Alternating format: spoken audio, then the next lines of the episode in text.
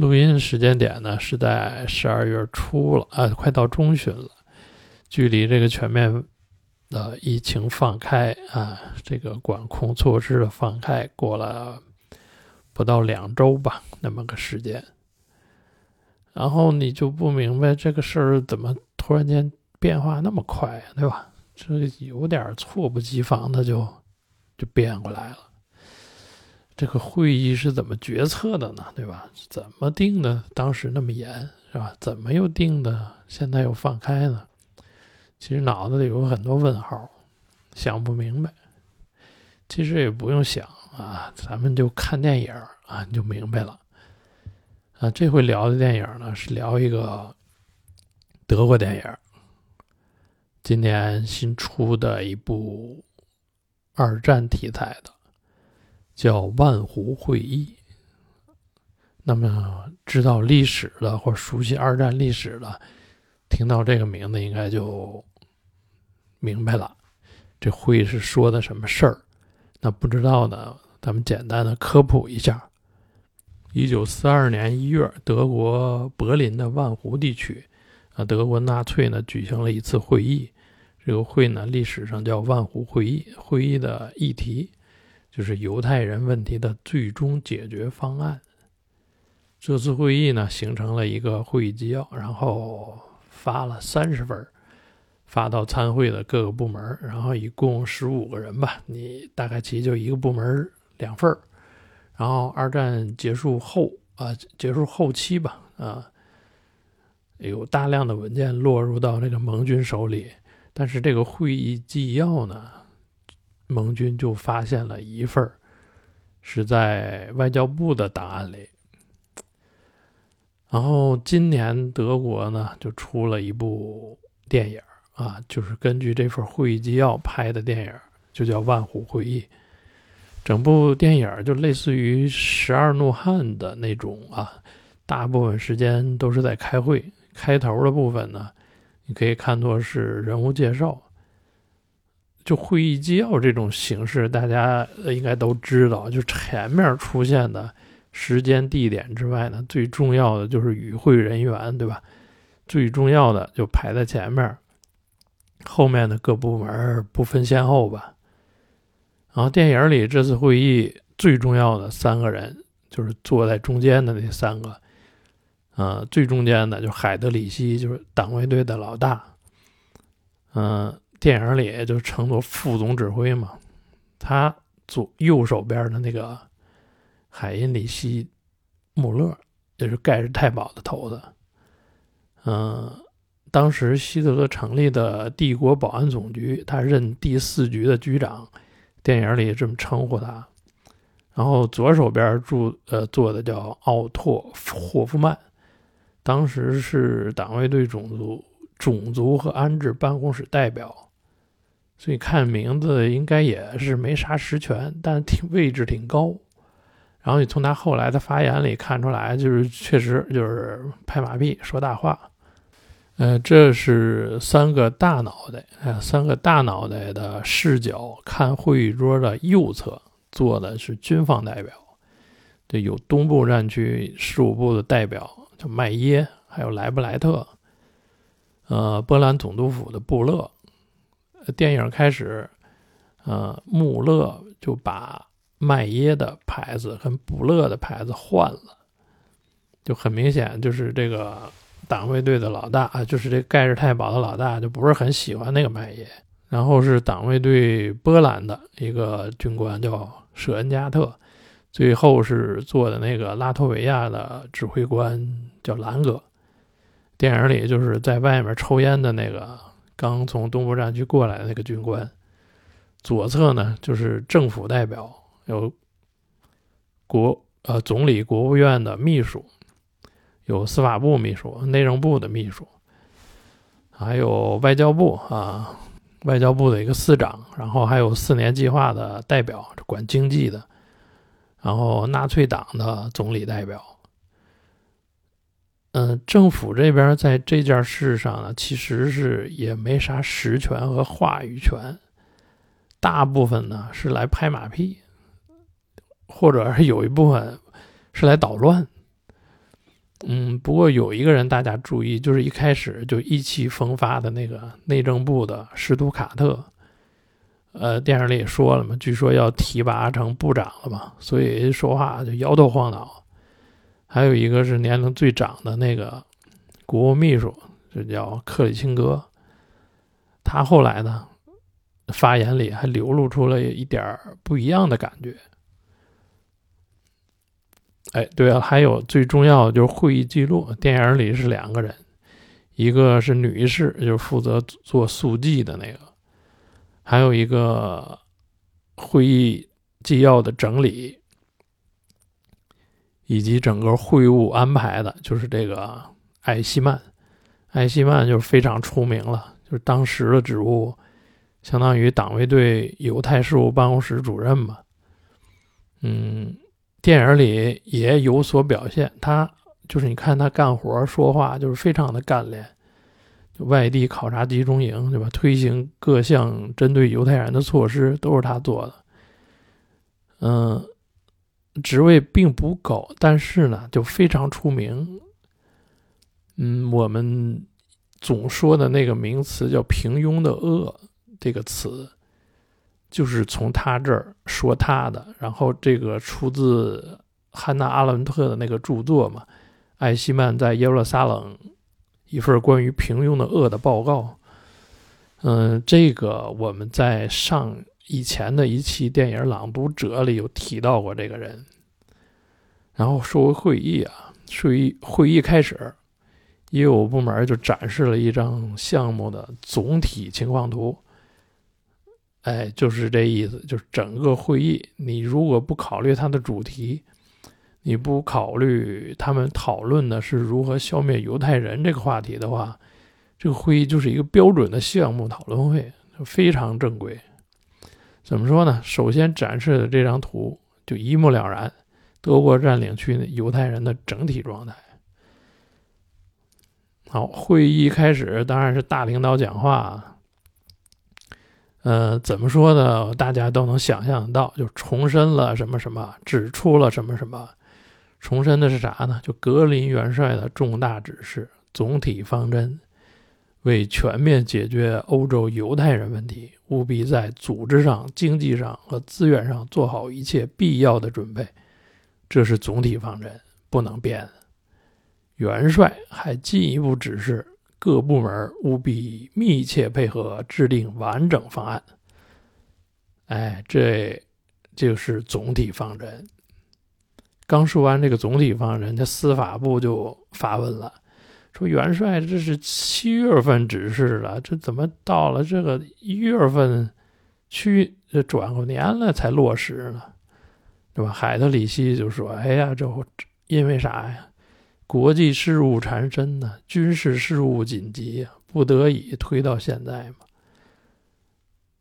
然后我再次引用格林元帅的原话：实施既定的犹太人问题最终解决方案，整体解决犹太人问题。准确的来说，就是犹太人问题的最终解决方案。你看，这说的就是官大一级，这也得用领导来压人。不过他说的这个车轱辘话，确实也没啥水平。嗯，这一上来就想统一思想，还给还出了点小插曲。刚把这个大帽子扣下来，大家相对取得了一致吧。前面提到那个施图卡特就开始挑事儿了。他说：“你们对面啊，那个军官新来的那个怎么没自我介绍呢？你谁也不认识呢？”这个巴拉巴拉又说一堆，他这个问题刚解决，然后国务院那个总理府那秘书又问了，说你们东部战区啊，就负责处理国外的犹太人，之前有那么一批从柏林送过去犹太人到你们那儿，这批犹柏林的犹太人吧，就跟政府部门就是总是多多少少沾亲带故。你们那边是连招呼都没打就给他们处理，你一看这我这跟政府也没法交代，对吧？这怎么说呢？然后就就就政府这边一堆人，是是是，我们也都收到类似投诉了。然后这这问题一出，这这个政府官员们也都开始七嘴八舌的说了。然后有的说，上一次打仗犹太人还被加官进爵了，对吧？有的说上一次格林元帅还说批评过，就是军工企业的犹太人驱逐的做法，哎，不能那么做。然后。格林元帅呢，转过头来又跟别人说：“哎，这你这做法又对。那格林元帅，你不能跟我们说这种对，然后跟你们说又不对吧？这怎么弄？”这话题一热起来，这波兰总督府那边 也说话了。就是几个月前，元首就许诺我们，就就我们波兰这边很快就能没有犹太人了。结果到现在，这安置点这个方舱都快被挤爆了。啊，这可怎么办？东部领土事务部也说，我们这儿犹太人也都快没吃的了。就总而言之吧，这些人就是你一嘴我一嘴的抱怨，犹太人太多，处理不过来啊，射射杀浪费子弹，要刨坑又刨不动。海德里希一看，赶紧出场，就是还是用这个大领导啊，大领导的话往下压。用格林元帅的大方针，从现在开始，哎，犹太人的最终方案由我，就是海德里希，由党卫队全权负责。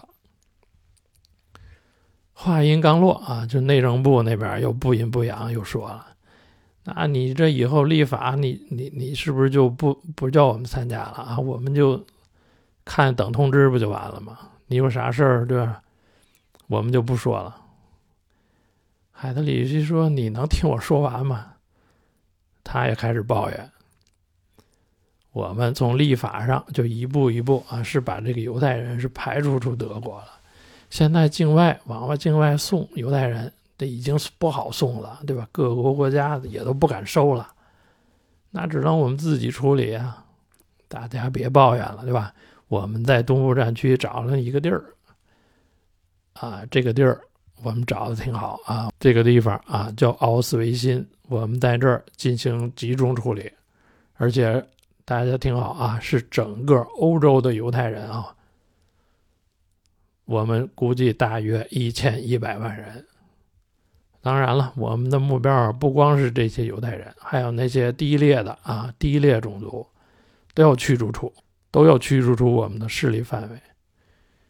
嗯。允许留下的只能称为奴工，读写达到小学水平，数数只能数到一百。哎，另外，哎，这个不知道大家听到这个一千一百万这个数字怎么想啊？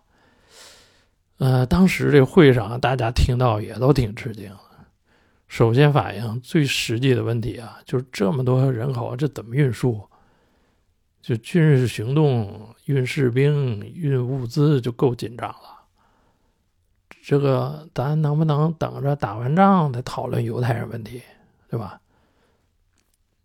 那海德里希说：“那反犹是战争的组成部分，他怎么能这么讲？怎么能对元首总体方针提出质疑呢？对吧？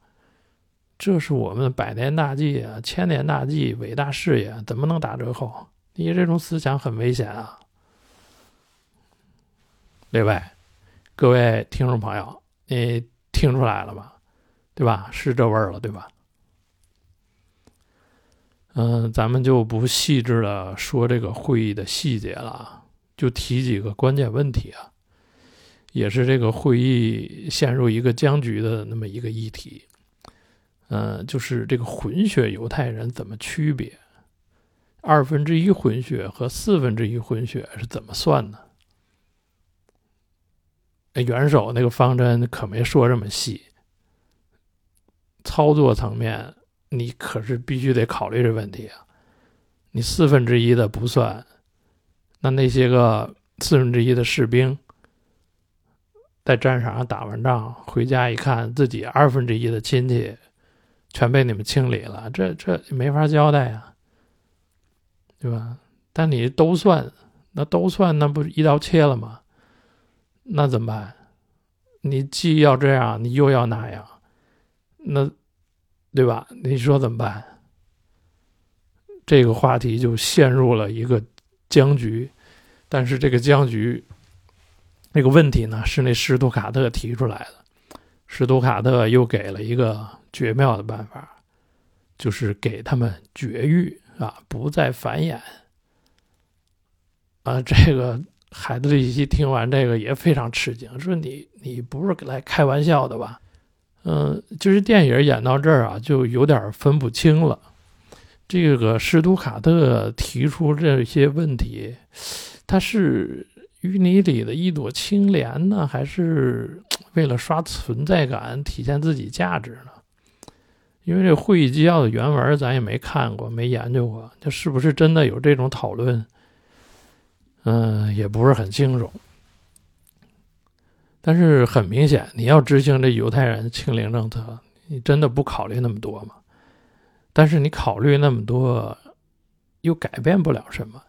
电影里关于这个议题就也没有给出一个具体结论，而是在那个海德里希跟施图卡特一个私下里谈话，谈论讨论的内容呢，还是战后的私生活啊，这个在这个话题下结束了。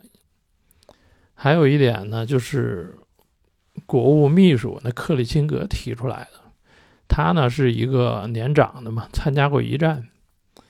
他说：“他作为一个年长的人来说，就士兵，没日没夜的射杀犹太人，这个事儿呢，就跟打仗还不一样。那时间一长，那个人心里是承受不了的。